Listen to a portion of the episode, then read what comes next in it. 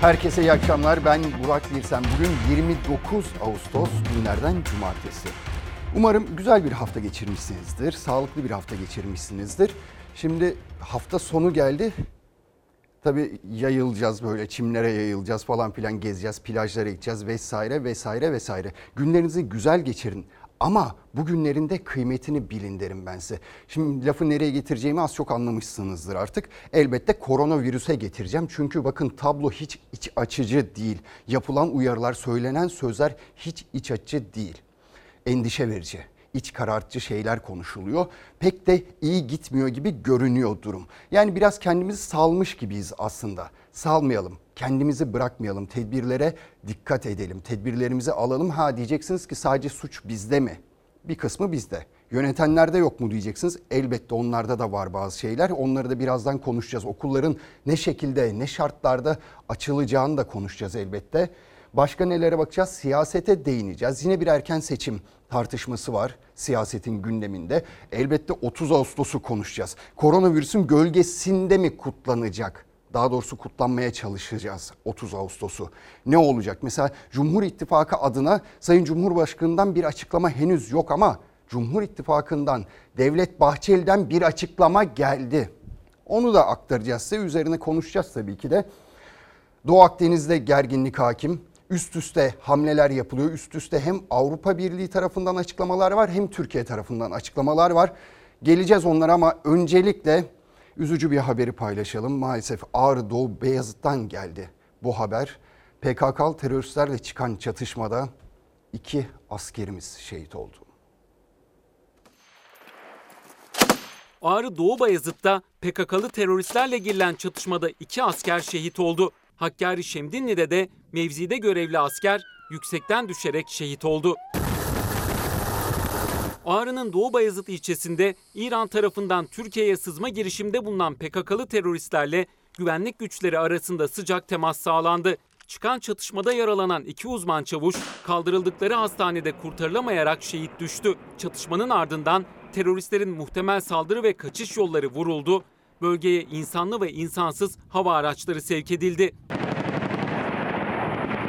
Piyade sözleşmeli er Ümit Çıkınsa Hakkari'nin Şemdinli ilçesinde vatanı koruyan kahramanlardan biriydi. Aktüt'ün Leylak Dağı üst bölgesinde görevli olduğu mevzide dengesini kaybetti, yüksekten düşerek şehit oldu. Şehit Çıkın'ın cenazesi Hakkari Dağ ve Komando Tugay Komutanlığı'nda düzenlenen törenin ardından Gaziantep'e gönderildi. Şehit Çıkın asri mezarlıkta defnedildi. Yakınları ve sevenleri onu hasretle ve gururla vatan toprağına emanet etti. Adalet Bakanı Abdülhamit Gül de şehidin cenazesine katılanlar arasındaydı. Şehit sözleşmeli er Ümit Çıkın en son bir yıl önce memleketini ziyaret etmiş ve anne babasıyla hasret gidermişti. Şehidin o tarihten bu yana görev yerinden ayrılmadığı öğrenildi. Gümüşhane'nin Şiran ilçesinde de jandarma uzman onbaşı Tarık İnce mesaiye giderken geçirdiği trafik kazası sonucu şehit düştü.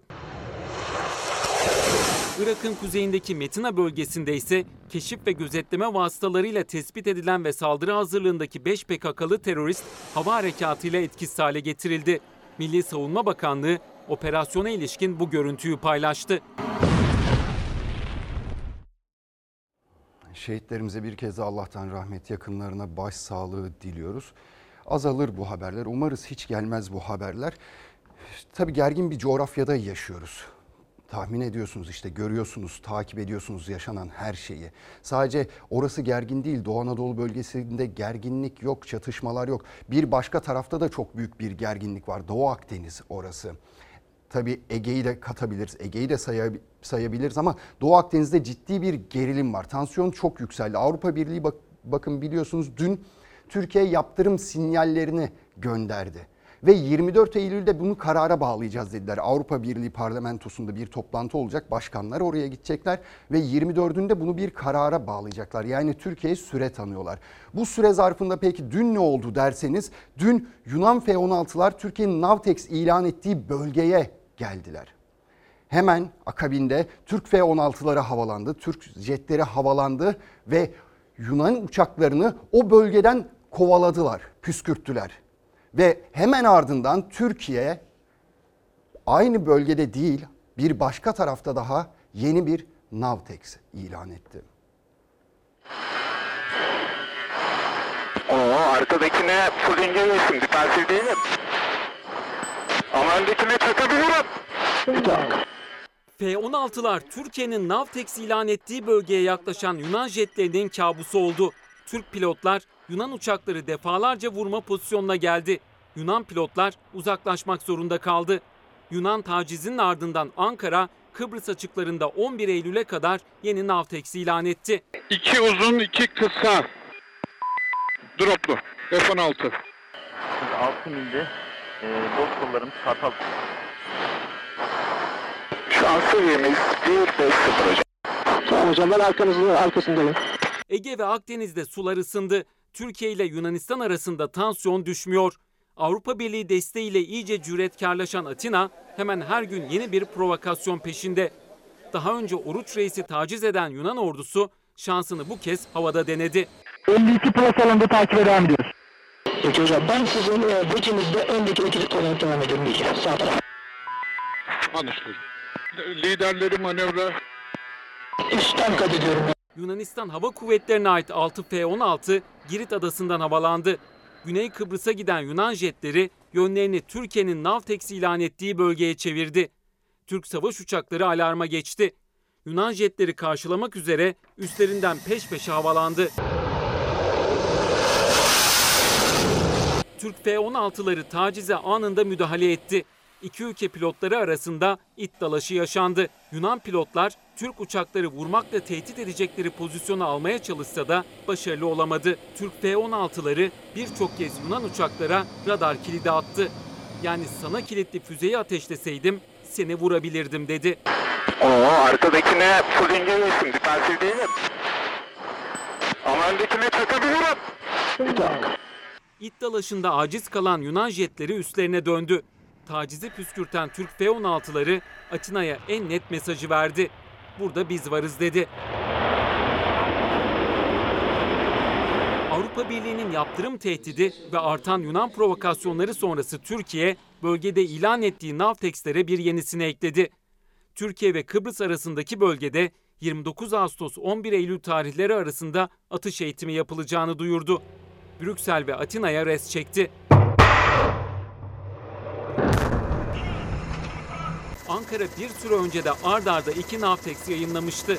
Önce Oruç Reis'in görev süresi 1 Eylül'e uzatılmış, ardından İskenderun açıklarında 1-2 Eylül tarihleri için iki ayrı atış eğitimi yapılacağı duyurulmuştu. Fransa ile Doğu Akdeniz'de Türkiye'ye karşı cephe oluşturan Yunanistan, Paris'le işbirliğini daha da arttırma peşinde. Atina Macron yönetiminden Fransız Rafale savaş uçağı almak için harekete geçti. İki ülke görüşmelere başlarken Yunanistan'ın Fransa'dan 18 uçak almayı planladığı belirtildi. Türkiye düşmanlığına soyunan Fransa Cumhurbaşkanı Macron'dan da bir kez daha hadsiz sözler geldi. Macron, Doğu Akdeniz'de Türkiye'ye karşı sert bir tavır takındıklarını ve kırmızı çizgi politikası uyguladıklarını söyledi. Ankara'nın sözlerden ziyade eylemleri dikkate alıp onlara saygı duyduğunu belirtti, küstahlaştı. Şu an seviyemiz 1.5.0 hocam. Tamam hocam ben arkanızda arkasındayım.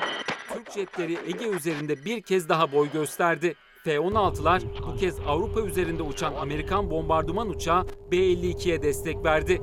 Türk hava sahasında yakıt ikmali yapılan uçağa uluslararası hava sahasında eşlik etti. Şimdi önemli bir mücadele veriyor Türkiye hem Doğu Akdeniz'de hem Ege'de ama bu noktaya biz nasıl geldik? Acaba hani zamanında bundan yıllar öncesinde verdiğimiz ödünler veya görmezden geldiğimiz şeyler yüzünden bu noktaya gelmiş olabilir miyiz? Ona da dikkat etmek lazım. Bakınız Milli Savunma Bakanlığı eski Genel Sekreteri Ümit Yalım Ege'de petrolümüz çalınıyor diye bir açıklama yaptı ve altını şu şekilde dolduruyor kendisi. Yunan şirketi 2015'te Pirinos adlı bölgede 31 metre derinlikte 7 petrol kuyusu açarak petrol çıkarmaya başladı. Taşos adasının 6 millik Türk karasuları içinde olan petrol kuyuları Yunan karasularının tamamen dışında. 2020 itibariyle Türk karasularında bulunan 11 petrol kuyusundan günde 4000 varil ham petrol çıkartılıyor. Boru hattıyla Kavala'daki rafineriye gönderiliyor. İşte zamanında bunu görmezden gelmişiz ve şimdi bakın bu mücadeleyi ve mücadeleyi veriyoruz ama bölgede de yalnızlaşmış vaziyetteyiz. Belki gerçekçi bulmuyorlar bu tavrımızı Avrupa Birliği ülkeleri. O yüzden kendimiz de biraz sorgulamamız gerekiyor. Tutarlı bir dış politikanın olması gerekiyor. Hatalarımızdan ders alınması gerekiyor. Mesela aynı olay, bu benzer olay Yunanistan yine Taşos adasının yakınlarında Özal zamanında da rahmetli Özal zamanında da petrol çıkarmak istemişti ama rahmetli Özal bunu engellemişti. Buna izin vermemişti. Şimdi neden izin verdik ve şimdi bu mücadeleyi ne için yapıyoruz? Onu da düşünmek gerekiyor. Tabii siyasetçiler de konuşuyor bunu. Ha diyeceksiniz ki Cumhurbaşkanı Erdoğan'dan henüz yani şu birkaç gündür bir tepki gelmedi ama ortağından Cumhur İttifakı'nın ortağından MHP lideri Devlet Bahçeli'den bir tepki geldi Yunanistan'a. Yunanistan'a şunu söyledi Sayın Bahçeli. Yunanistan 12 mil dayatması savaş sebebidir. Ne yapacaksın? 12 mile çıkaracağım. Çıkardığın zaman ne olacak? Şuradan aşağısına Türkiye inemeyecek. Şurayı kapatıyor o zaman. Hadi çıkarın nasıl çıkarıyorsanız 12 mile çıkardığınızda savaş sebebidir. Yunanistan'ın 12 deniz mili dayatması bir savaş sebebidir. Yunanistan kötü niyetlidir. Milli güvenliğimize açıktan meydan okumaktadır. Ege'deki hamlelerin savaş sebebi Doğu Akdeniz'deki tehlikeli oyunun hukuksuz. Ankara Yunanistan'a Cumhurbaşkanı Yardımcısı ve Cumhur İttifakı ortağı Bahçeli'nin ağzından res çekti. Elimizden kaza çıkmaz. Kazaren falan diyorlar ya. Gerekeni yaparız. Burada Türk milleti olarak biz gerekeni yapmayacaksak nerede yapacağız? Türkiye Doğu Akdeniz'de kıta sahanlığının uzandığı egemenlik alanlarında sismik araştırmalara koyuldu. Yunanistan'ın provokasyonları peş peşe geldi. En son Avrupa Birliği'nin de Yunanistan'ın yanında duran tavrı Ankara'yı kızdırdı. Yunanistan'ın denize dökülme istek ve iştahı yeniden kabarmıştır. Yeni bir Macron kumpası tedavüldedir. Merkel'in tüm AB üyelerini Yunanistan'ın yanında yer almaya daveti esasen bir haçlı çağrısıdır. Bize bunun dışına çıkamazsınız diyen bir dünya ve bunun içinde Yunanistan'ı kullanan ve şımartan bir yapı ve biz de diyoruz ki biz bunu yırtar atarız. Böyle bir şey yok hükmündedir. Bizim için var olan budur. Cumhurbaşkanı Yardımcısı Fatih Oktay, Türkiye'nin Doğu Akdeniz ve Ege'deki haklarını haritada nokta nokta anlattı. Bahçeli araştırma gemimiz Oruç Reis'in önü kesilirse Türkiye'nin kara ve deniz vatanına kastetmek olur, güç kullanılır sözleriyle dikkat çekti. Siz şimdi bu efendim adaların 23 adanın 16'sını silahlandırmışsınız. Ne yapacağız bu? Nereye koyacağız biz? Bütün bunlara rağmen biz gerçekten büyük bir sabırla, özveriyle dedik ki tamam bunlar böyle böyle ama biz yine de konuşalım. Diyalogdan yanayız dedik. Biz buna rağmen diyalog diyoruz. E yoksa yapılan işlerin gerçekten iler tutar tarafı yok. Yunanistan'a silahlandırmama koşuluyla verilen 12 adayla ilgili en dikkat çeken çıkışı ise Bahçeli yaptı. Milletimizin acil beklentisi Ege'deki statükonun sorgulanması, dengelenmesi ve değiştirilmesidir dedi. 12 adanın statüsü tekrar değerlendirilmelidir. 9. ayın 9'unda saat 9'da İzmir'de düşmanın denize döküldüğü muhit ve mıntıkaya kadar 12 adayı temsilen teşkil edilecek 12 heyetin her birinde 81 ülküdaşımın bulunması suretiyle istiklal için kararlılık yürüyüşü yapacağız. Bahçeli'nin Yunanistan tepkisi sözle sınırlı kalmadı. 12 aday için 9 Eylül'de yapılacak eylemi de bu sözlerle duyurdu. Yunanistan'a öfke bitecek gibi görünmüyor. Evet 9. ayın 9'unda saat 9'da bir yürüyüş tertipliyor Milliyetçi Hareket Partisi. İnşallah koronavirüs tedbirlerine takılmazlar diyelim. Çünkü biliyorsunuz daha önce barolar yürümeye kalktığında koronavirüs var demişlerdi. 81 ilim baro başkanı yürüyecekti. 80 ilin 80 kişiyle onlar da. İşte Milliyetçi Hareket Partisi'nin Sayın Bahçeli'nin açıkladığı rakam da 81 ülküdaşım dedi. Onlar yürüyecekler. Acaba yürüyebilecekler mi? Koronavirüs İzmir'in o bölgesinde var mı yok mu? Ayın 9'unda tabii onu da göreceğiz. Koronavirüsle bağlantılı olarak bir tartışma daha var biliyorsunuz. Nedir o? 30 Ağustos Zafer Bayramı. Bizim görkemli bir şekilde göğsümüz kabara kabara kutlamamız gereken bir bayram. Ama ne yazık ki o da koronavirüse takıldı. Koronavirüs tedbirleri çerçevesinde İçişleri Bakanlığı geçtiğimiz hafta bir genelge gönderdi valiliklere, tüm Türkiye'ye. Dedi ki kısıtlama getirin. Ha yasaklanmayacak ama sönük bir şekilde kutlanacak. Amacı nedir bunun? Onu artık siz düşünün. Cevabını siz verin. Şimdi Milliyetçi Hareket Partisi lideri Devlet Bahçeli kendi ülküdaşlarına söyledi. Yürüyeceksiniz dedi. Koronavirüs yokmuş gibi. Ama Malazgirt'te Malazgirt'i kutladılar. 30 Ağustos'u yasaklıyorlar diye başladı cümlesine 30 Ağustos'tan bahsederken bu soruya yanıt verirken ve ardından şunu söyledi. Bu, bunu söyledi. Ecdada hakaret değil, vatana ve millete ihanettir bu şekilde konuşmak. AK Parti'nin hem Cumhuriyet'in değerleriyle ilgili bir problemleri var bu arkadaşların hem de Atatürk'le ilgili. Boyalı medyanın köksüz bazı siyasetçilerin Malazgirt'i kutladılar, 30 Ağustos'u yasakladılar iftiraları yalnızca ecdada hakaret değil, kesif olarak vatana ve millete ihanettir. Nankör ve namert koalisyonu zillete bulanmıştır. Büyük Zafer'in 98. yıl dönümüne Covid-19 gerekçesiyle kutlamalara getirilen kısıtlama ve sınırlama tartışması damgasını vurdu. Siyasiler üst perdeden sert açıklamalarla karşı karşıya geldi. Cumhurbaşkanlığı İletişim Başkanı'nın sosyal medya üzerinden attığı mesajsa yeni bir vesayet ve rejim krizi tartışmasının fitilini ateşledi. 30 Ağustos Lozan'a başı dik gitmenin en önemli adımıdır. Düşmanın Anadolu topraklarından kovulmasıdır. Bu tarih için bırakın pandemiyi bugün milyonlarca insan hayatını vermeye hazırdır. Birileri bu ülkede yıllarca vesayet odaklarını kışkırtmak için suni rejim krizleri çıkarmaya çalıştı. Söz konusu unsurlar bunu yaparlarken daima resmi bayramları ve sembolleri manipüle ettiler. Bugün yine bu türden beyhude girişimlerle karşı karşıya kaldığımızı görüyoruz. Çok çirkin bir şey bu. İletişim Başkanlığı Cumhurbaşkanlığının iletişimine e, iletişime dair stratejileri yapabilir. Ama kendisi siyasetçi değildir. Bu görüntü yeniden yeni bir vesayet sisteminin altının çizilmesi anlamına gelir. Siyasetçinin muhatabı siyasetçidir. Asıl provokasyonu yapanlar, algıyı yöneten onlar. Hep ötekileştirdiler, hep ayrıştırdılar. Milli bayramlarımız üzerinden ayrıştırmaya çalışıyorlar. Ama bu millet milli bayramlarına da sahip çıkacaktır. 30 Ağustos zaferinin 98. yıl dönümüne giden günlerde tansiyon hiç düşmedi. İçişleri Bakanlığı genelgesiyle Zafer Bayramı kutlamalarına getirilen kısıtlama, öncesindeki Malazgirt etkinlikleri ve Ayasofya açılışına getirilmeyen kısıtlamalarla muhalefet tarafında gündeme getirildi. Karşılıklı mesajlarla tartışma alevlendi. Tarih cahillerinin Türk milletinin zaferleri arasında nifak fidanlığı dikme amaçları vatan kuran, vatan kurtaran elleri öpülesi aziz büyüklerimizi birbirinden ayırma ve koparma alçaklıkları ancak 5. kol faaliyeti olarak değerlendirilecektir. Atatürk'ün karşısına önce e, Abdülhamit Han konuldu. Daha sonra Cumhuriyet'in karşısına Osmanlı Devleti konuldu. Şimdi görüyoruz ki e, Malazgirt e, Savaşı ile beraber e, Alparslan kondu. Alparslan bizim, Selçuklu bizim, Osmanlı bizim, Cumhuriyet bizim, Abdülhamit Han bizim ve Atatürk bizim. Ve birbirinden ayrılamaz bir bütünlük içerisinde bir tarih yani Türk tarihinin temel taşları bunlar. Her ne yaparsa yapsınlar biz mutlaka ama mutlaka 30 Ağustos Zafer Bayramımızı kutlayacağız. Gözler tartışmaların gölgesinde 30 Ağustos zaferinin 98. yıl dönümünde. Farklı farklı açıklamalar. Bakınız milliyetçi tabandan gelen iki tane lider. Biri Sayın Devlet Bahçeli, biri Sayın Meral Akşener. 30 Ağustos'la ilgili ikisi de bambaşka şeyler söylüyorlar. Gerçi Sayın Devlet Bahçeli eskiden böyle konuşmuyordu. Daha hassastı bu konularda ama Cumhur İttifakı'na dahil olduktan sonra biraz tabii söylemler değişti. Yani AK Parti ile dirsek temasına girdikten sonra söylemler değişti. Ancak bakın çeşitli gerekçelerle AK Parti bugüne kadar 13 kez milli bayramları iptal etmiş.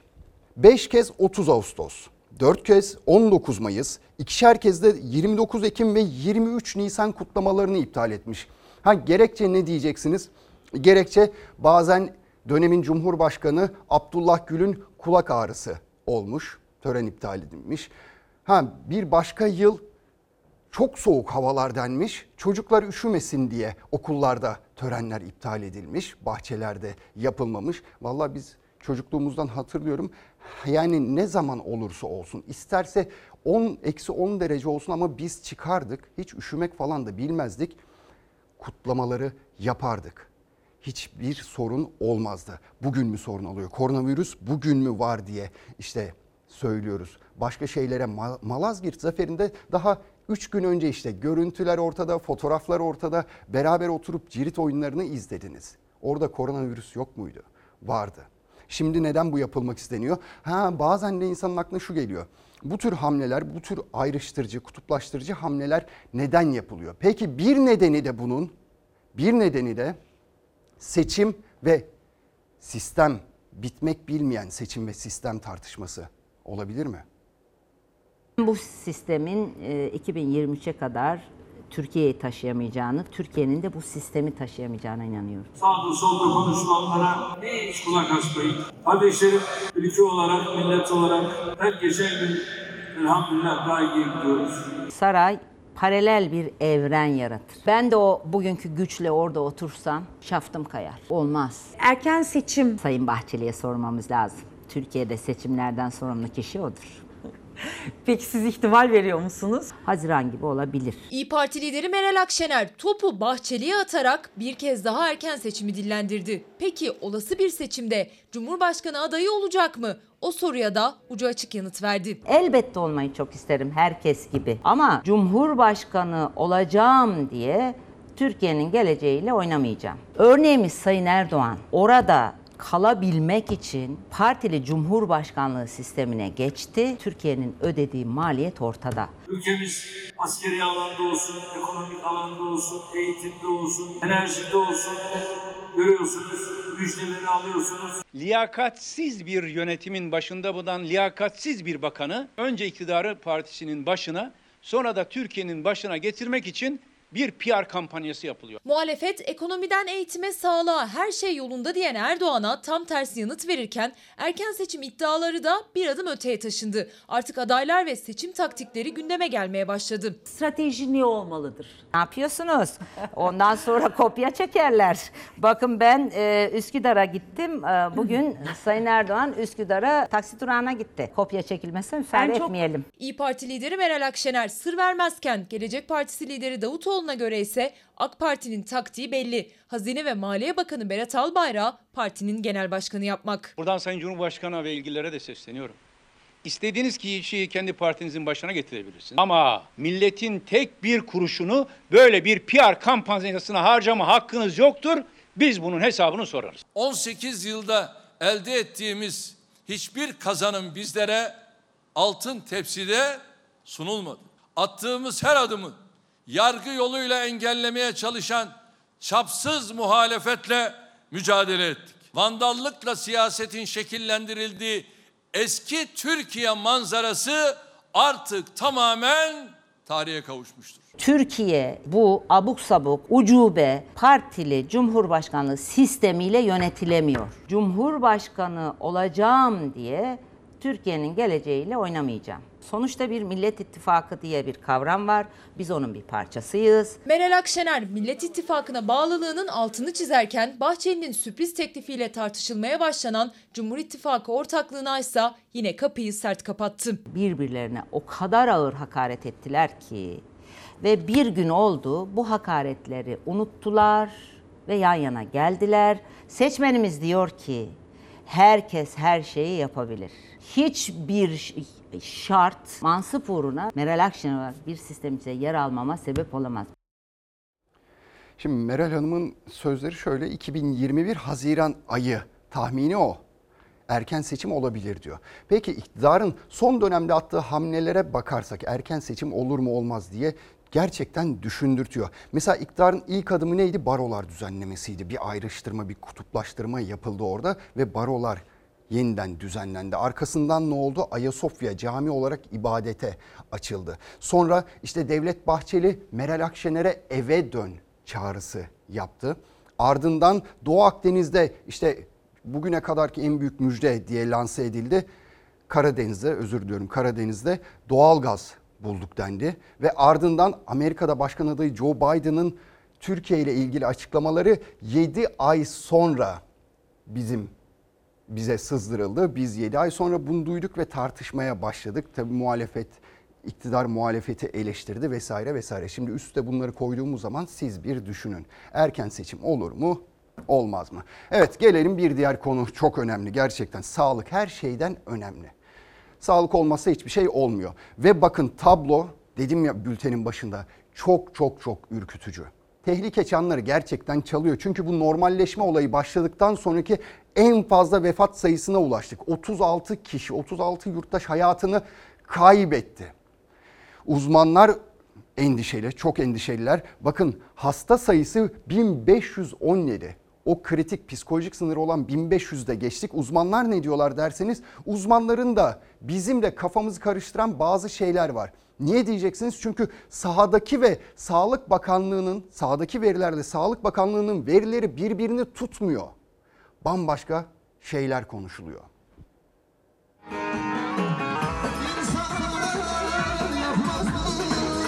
henüz salgın istenen düzeyde kontrol altında değil. Zaten ısrar eden yeni vakalarda bunu gösteriyor. Salgının seyri hala belirsiz. Israr eden vakalara 1517 kişi daha eklendi. Ancak bu kez tabloda en korkutan, normalleşme sürecinde en yüksek günlük can kaybı sayısı yaşandı. 36 Covid hastası kurtarılamadı. Toplam can kaybı sayısı 6245'e yükseldi. Nişanlar, düğünler, taziyeler. Bir bakıyorsunuz yine bir 20-30 kişilik evinde veyahut da e, sitesinde e, bir e, ziyafet verebiliyor. Maalesef beklenenin çok üzerinde kalabalıklar oluştu. Bilim Kurulu üyesi Profesör Doktor Recep Öztürk rakamların neden kontrol altına alınamadığını bu sözlerle açıkladı. Ki saatler sonra da Bilim Kurulu tavsiyesiyle İçişleri Bakanlığı ek bir genelgeyle düğün ve benzeri organizasyonların yasak kapsamını İstanbul'da genişletti. Pazartesi itibariyle mega kentte de düğün, nişan, kına, sünnet gibi oyunlu ve eğlenceli organizasyonlar kapalı mekanlarda yapılamayacak. Gelin ve damadın birinci ve ikinci derece yakını olmayan 65 yaş ve üzeri vatandaşlarla 15 yaş altı çocukların nişan, düğün ve nikah merasimlerine katılmalarına izin verilmeyecek. Paketli su dışında yiyecek ve içecek ikramı olmayacak. Sağlık Bakanı Fahrettin Koca ise son rakamları paylaşırken artmaya devam eden ağır hasta sayısına da dikkat çekti. 25 Ağustos'ta 811 olan ağır hasta sayısı 26'sında 841'e, 27 Ağustos'ta 862'ye, 28 Ağustos'ta ise 896'ya yükseldi. Ağır hastaların artışı hastane kapasitelerindeki durumu da sorgulattı. Ankara Üniversitesi'nden yoğun bakım uzmanı Profesör Doktor Necmettin Ünal Habertürk yayınında çarpıcı açıklamalarda bulundu hastanelerin kendi içinde yoğun bakım ünitelerinde sorun yaşadığını dile getirdi. Her gün bizi arıyorlar. Yoğun bakımınızda yer var mı? Hasta getirebilir miyiz? Sizin hastanenizde yer var mı? Özel hastaneden arıyorlar. Hocam şu hastaneden bize yoğun bakım hastasını 112 kapımıza bıraktı. Neden? Covid hastası alacaklarmış. Ancak sadece resmi veriler var herkesin önünde. Son açıklanan rakamlara göre konuşan Profesör Ünal ortada soru işaretlerinin olduğunu söyledi. Resmi veriler üstünden konuşacağım. Sağlık Bakanlığı 17 Ağustos'ta 23 Ağustos arasındaki durumu özetleyen bir rapor yayınladı. Türkiye'de 260 bin hasta çıkmış. Bu hastaların 137 bini hastaneye yatırılmış. Hı. Ve bu hastaların %97.7'si taburcu edilmiş. Yani hastanede kalan ne kadar? %2.3. Evet. Ölüm oranımız ne? %2.36. Kimin tespiti bu? Sağlık Bakanlığı'nın tespiti. Yani hastanede kalandan daha fazla hasta ölmüş. Tamam. %0.6'sı dışarıda öldü diyelim. O zaman şu anda hastanelerin bomboş olması lazım. Hastaneler tıklım tıklım Hastaneler tıklım tıklım deniyor ama Sayın Sağlık Bakanı henüz bir açıklama yapmış değil bu konuyla ilgili. Daha doğrusu geçen hafta yapmıştı açıklamayı. Arkasından Tabipler Birliği ve başka uzmanlar açıklama yapıp gerçekten çürütmüşlerdi Sağlık Bakanı'nın o sözlerini Twitter'da paylaştı. Ama eskiden Sayın Sağlık Bakanı hep söylüyorum ya kameraların karşısına geçip bir açıklama yapardı her gün daha güvenilir olurdu o zamanlar. İnsanlar kendisine daha fazla güveniyorlardı ve insanlar kendilerine de daha çok dikkat ediyorlardı. Neden bundan vazgeçti Sağlık Bakanı anlamak mümkün değil. Şimdi kendisi dantelli veya desenli maskelerin fotoğrafını tweet atıyor.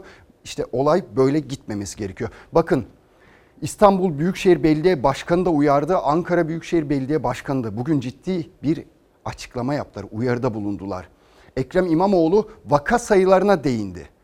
Hani biz 1500 vaka var diyoruz ya Türkiye genelinde. Hayır dedi. Türkiye eşittir İstanbul. O vaka sayısı sadece İstanbul'da var dedi. Buyurun gelin karşılaştıralım. Benzer bir açıklama Ankara Büyükşehir Belediye Başkanı Mansur Yavaş'tan geldi. Mansur Yavaş da Ankara'da 5663 kişinin hayatını kaybettiğini açıkladı. Geçtiğimiz salı 17 vefat var. Ama bakıyorum aynı gün açıklanan rakama bakıyorum. Türkiye çapında da diyelim ki 20, 21, 22 kişi var. E Sadece Ankara'da 17 kişi. Aynı şey İstanbul için geçerli. Yani şimdi biz bir daha tartışma açmış olacağız. Ya kardeşim tartışma açmak değil. Şeffaflık şu anki veriler İstanbul eşittir Türkiye değerinde. Açıklanan verilerdeki boşlukları sadece uzmanlar değil, yerel yöneticiler de sorguladı. Türkiye'nin başkenti ve mega kenti. Nüfusun ve salgının en yoğun olduğu Ankara ve İstanbul'daki ölüm sayılarıyla bakanlığın sayıları salgının başından bu yana hiç örtüşmedi. Aksine iddiaya göre makas giderek açıldı. Ankara'da toplam 560 kişi oldu. 10 gündeki vefat sayısı 133. Günde bir kişi, iki kişi, üç kişiydi. Şimdi günde 10, 10, 15, 15. Bulaşıcı hastalık kayıtlı ölüm raporları alıyoruz artık. Ondan önce böyle bir şey yok. Yani Mart'ın 13 itibariyle bulaşıcı hastalık. E bizde var bütün ölüm rakamları. A'dan Z'ye Covid-19'u konuştu İyi Parti yerel yönetimlerle. Ankara Büyükşehir Belediye Başkanı Mansur Yavaş ve İstanbul Büyükşehir Belediye Başkanı Ekrem İmamoğlu da Meral Akşener'le internet üzerinden buluştu panelde. Merak edilen salgının büyük şehirlerdeki gerçek boyutuydu. Çünkü ölüm raporları ve defin işlemleri belediyelerin kayıtlarında da yer alıyor. Ne desek veya ne demesek. Biz bütün ölüm raporlarını alan kurumuz. Nakli de yapan biziz. Şu anda e, neredeyse veriler İstanbul eşittir Türkiye verileri, verilen veriler. E, üstü ne olacak? Bizzat yazılı bunu yolladım Sayın Bakan'a. Belediye başkanları Sağlık Bakanlığı'na seslendi ve verilerin bir arada toplanıp şeffaf bir şekilde açıklanması çağrısı yaptı. Bu haliyle gerekli tedbirlerin de ciddiyetle alınmayacağından endişe ediliyor. Geçtiğimiz salı 17 vefat var. Ama bakıyorum aynı gün açıklanan rakama bakıyorum. Türkiye çapında da diyelim ki 20, 21, 22 kişi var. E Sadece Ankara'da 17 kişi. E bir günde bizim vefat sayımızı istesinler bizden. Bugün kaç tane defin oldu? O gün Sağlık Bakanlığı'nın açıkladığını da yayınlayalım. Dolayısıyla çok altında yayınlamanın e, kime ne faydası var? Tam tersine milletimiz ne düğünden vazgeçiyor, ne cenazeden vazgeçiyor. İddiaya göre bir başka şeffaf olmayan veri ise grip aşısının yeterliliği. Daha önce Sağlık Bakanı da gündeme getirmişti. Grip mevsimi olan Eylül ve Ekim aylarında Covid'in yıkıcı etkisi artabilir. Bunu önlemek için de grip aşısına talep arttı doktorların tavsiyesiyle. Ancak aşı piyasada yok iddiaya göre. CHP'nin eczacı milletvekili Erkan Aydın da aşıya dikkat çekti. Sağlık Bakanı'na şimdiden uyarıyoruz. Grip aşısının bütün vatandaşların ulaşabileceği şekilde tedarinin sağlanması gerekiyor. Bakın tablo çok parlak değil. Ankara Büyükşehir Belediye Başkanı Mansur Yavaş da bugüne kadar Ankara'da 560 kişinin koronavirüsten hayatını kaybettiğini açıklıyor. İstanbul işte ayrı bir şey söylüyor. Sadece İstanbul'da 1500 civarında bir vaka olduğunu ima ediyor İstanbul Büyükşehir Belediye Başkanı. Şimdi tabii kendimize biraz dikkat etmemiz gerekiyor da sadece bizde mi hata? Bu noktaya biz nasıl geldik diye sormak da lazım. Yönetenler yeteri kadar ciddiye aldılar mı bu işi? O da çok önemli. Bakın önümüzde okulların açılma süreci var. Ne şekilde açılacak, nasıl açılacak? Yani peyderpey biz burada sorular soruyoruz, bir şeyler anlatıyoruz. Peyderpey Sayın Milli Eğitim Bakanı hani lütfediyor derler ya çıkıp bir iki cümle bir şey söylüyor. Bir iki yerde okul açılışı, temiz okul açılışını yapıyor ama kaç yerde yapılıyor bu? Kaç okulumuz hazır? Başlayacak ama nasıl sorusu hep akıllarda. Çok hangisinden var? Yıldız mı? Rakam mı yoksa harf mi? Biz 21'inde e, belirli sınıflarda yüz yüze eğitimi başlatacağız. Şu anda bir değişiklik bununla ilgili yok. Milli Eğitim Bakanı Ziya Selçuk milyonlarca öğrenci, veli ve eğitimcinin merakla beklediği sorunun cevabını verdi. Yol haritasında değişiklik yok dedi. Okullar 21 Eylül'de yüz yüze eğitime başlıyor ama tüm sınıflar değil. Okulların ne zaman, nasıl, ne şekilde, hangi sınıflarda açılacağının çok net olarak kurulun tavsiyesi doğrultusunda yapılması söz konusu. Sağlık Bakanlığımız dese ki bizim şu andaki tablomuz budur ve okulların tamamının açılmasında sakınca yoktur dese E, Biz bunu elbette açarız. Devlet okullarında yeni eğitim öğretim dönemi 31 Ağustos'ta yeniden uzaktan eğitimle başlayacak. Yüz yüze eğitime ise küçük sınıfların daha erken tarihte başlama fikri ağırlık kazandı. Bilim Kurulu'nun tavsiyesiyle biz küçük sınıflarla ilgili başlama noktasında çok daha kararlıyız. Çünkü bu çocukların ilk önce manevi ihtiyacı var, duygusal ihtiyacı var. Ve bunu karşılamak için de öğretmeniyle az da olsa tam zamanlı olmayabilir. Bir şekilde bir tanışsınlar. Bu konuda hassasiyetimiz çok yüksek. Bir başka merak edilense bu yıl sınava hazırlanan 8. ve 12. sınıfların sınava nasıl gireceği. Sınavların nasıl gerçekleştirileceği henüz net değil. Ancak bakan bu yıl uzaktan eğitimle işlenen konuların da sınava dahil olduğuna dikkat çekti. Öğrencileri bir an önce sınava hazırlanmaları konusunda uyardı. En geç bir hafta içerisinde belirli bir netliğe kavuşacak. Geçen dönemdeki gibi uzaktan eğitimdeki konulardan sorumlu değilsiniz diye bir şey söz konusu olmayacağı için bütün bu konulara bir an önce detaylı olarak bakmalarında fayda var. Milli Eğitim Bakanı Ziya Selçuk, Türkiye'nin uzaktan eğitimde başarılı 3. ülke olduğunu yineledi. Ancak yaklaşık 1,5 milyon öğrencinin bulunduğu bölgede internet altyapısı olmadığı için uzaktan eğitime erişemediğini de itiraf etti. Uzaktan eğitime erişemeyen dar gelirli ailelerin çocukları için EBA destek noktaları oluşturuldu. Yaklaşık 1,5 milyon çocuğumuzun erişimiyle ilgili bir problemimiz var. Bunu görüyoruz. O çocukları biz EBA'da hiç göremiyoruz. Peki bu bir problem mi? Elbette problem. Öğrenciler kadar öğretmenlerin de sağlığı tartışılıyor. Eğitimsen pazartesi gününden bu yana mesleki çalışmalar için öğretmenlerin okullarda olması sonucunda 176 okulda pozitif vaka ve vakayla temaslı eğitimci tespit edildiğini öne sürmüş, il il isim isim okulların listesini çıkarmıştı. Ziya Selçuk o listeyi sert bir dille yalanladı. Milli Eğitim Bakanlığı'nın elinde bununla ilgili bir veri var mı ya da bir çalışma acaba? Tabii ki var. Yani biz hani dedikodunun ötesinde isim isim saptamalara sahibiz. Bunun bu şekilde söylenmesi gerçekten çok ilginç. Daha zekice açıklamalara ihtiyacımız var. Tabii şimdi uzaktan eğitimin ne kadar devam edeceğini de bilmiyoruz. Tablo sürekli yükseliyor. Vaka sayısı sürekli artıyor. O yüzden endişeli insanlar ama tabii parayı da düşünüyorsunuz şu süreçte. Birçok insan işinden oldu veya işleri azaldı, gelirleri azaldı.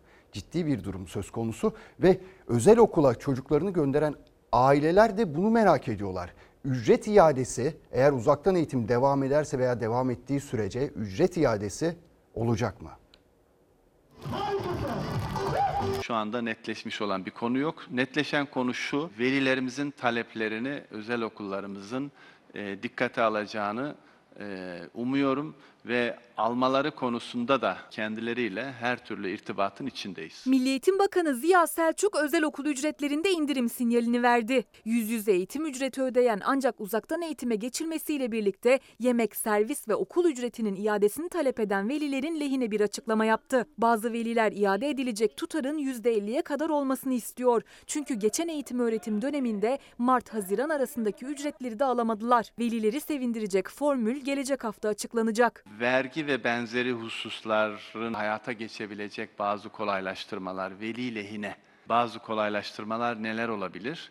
Bunu da epeydir çalışıyoruz ve büyük bir ihtimalle önümüzdeki hafta içerisinde belirli bir noktaya da gelmiş olacağız. Özel okul ücretlerinde indirime gidilmesinin bir yolu da vergi indirimi. Geçtiğimiz salı günü özel okul temsilcileri velilerin istediği indirimi uygulayabilmek için Milli Eğitim Bakanlığı'ndan %8'lik vergi oranının düşürülmesini talep etmişti. Biz bu talebe uyarak özel okullarda indirim yapma konusunda ki her bir okulun şartı, ücreti vesaire farklı olduğu için kirada olan işte okullar ya da olmayan okullar vesaire e, okula göre değişecek bir durum söz konusu. Ama her okulun bunu yapması konusunda bütün okul temsilcilerinin bir mutabakatı var. Tüm özel okullar indirim konusunda anlaşma sağladı. Ancak velilere iade edilecek ücret tutarı ya da yeni dönem kayıtları için uygulanacak indirim oranı okuldan okula farklılık gösterecek. Biz özel okulların velilerin e, talepleri doğrultusunda tedbirler alması noktasında beklentilerimizi e, çok net olarak ifade ettik. Her bir okulun ayrı ayrı şartları nelerdir, konumu nedir, ücreti nedir, temsilcilerle çok uzun e, soluklu e, çalışmalar gerçekleştirildi. Fox Haber 7 Eylül'de yeni sezonu açıyor. İhale sonradan yapıldı. Yapışlet devlet modeli miydi? 50 kişi araya giriyor. İsmi bekliyor muydunuz? Numan Bey, kısa bir sorumuz olacak. İddialar var. Doğru mudur efendim? Sayıştay raporları ile ilgili bir sorumuz olacaktı. SGK Havasına, suyuna, taşına, toprağına. Barış Kaya Fox TV birkaç tane şehit ifadenize muhalefet tepki gösteriyor efendim. Fox önce gazete olsun. Erken genel seçim değil mi efendim? Yanlış anlamadım. Siz Fox olarak hiçbir şeyi doğru anlamıyorsunuz. Sizin sorunuza da cevap vermek istemiyorum. Usandırdınız artık. Beril Oğuz e, Fox televizyonundan Kırmızı Bülten'de aranan e, Abdullah Öcalan'ın kardeşi Osman Öcalan'ın devlet televizyonunda TRT'ye verdiği röportajı nasıl değerlendiriyorsunuz efendim? Doğrusu ben Osman Öcalan'ın kırmızı bültenle arandığını bilmiyorum. Haberciliğin birinci şartı soru sormak. Bir sorumuz olacak. Proje okullarla ilgili. hayır, hayır, hayır, hayır. Biz de ona diyoruz ki Sayın Bakan evet evet evet evet projenin sınıfta kaldı. Veteriner yazıyor mu? Burada var mı veteriner? Veteriner şu an burada yok. Niye sıkışıyorsunuz? El sıkışmak yasak aslında. Cesaretle hiç vazgeçmeden. Sayın Bakanım, SMH Müsaade edin şu toplantıyı. Sayın Bakan, Sayıştay raporları ile ilgili bir sorumuz olacaktı. SGK raporu hazırlandı. Bir yanıtınız olacak mı?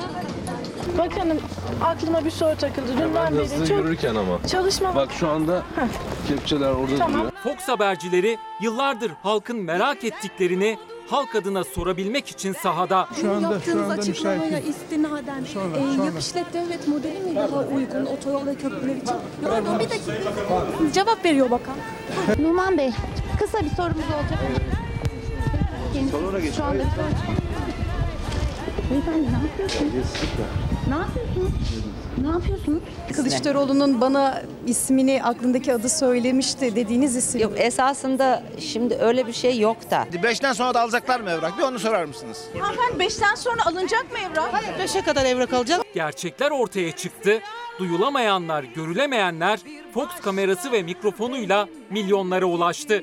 Uzarsa işi karıştıracağız. En azından kapattım böyle. Kars'ta kanser hastaları da mağdur. Kars'tan Bursa, 6 ayda bir Bursa'ya götürüyorum. Yaptığım haberleri de özgür ve cesur bir haber merkezinde Doğan Şentürk yönetimindeki Fox Haber'de çalıştığım için de ayrıca çok şanslıyım. Bir sorumuz olacaktı bizim.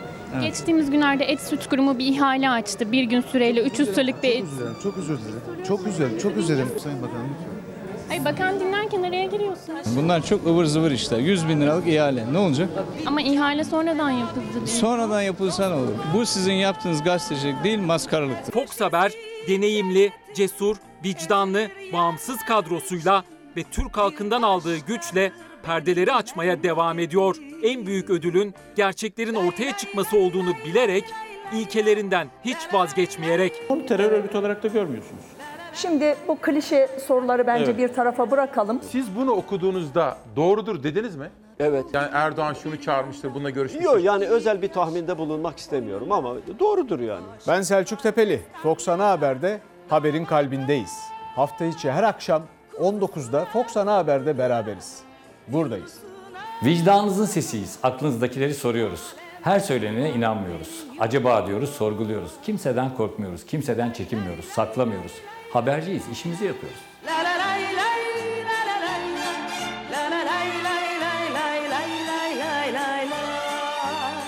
Sağlık Bakanı 29 Ağustos'un tablosunu açıkladı. Hemen onu paylaşayım sizinle. Bugünkü test sayısı 101.414.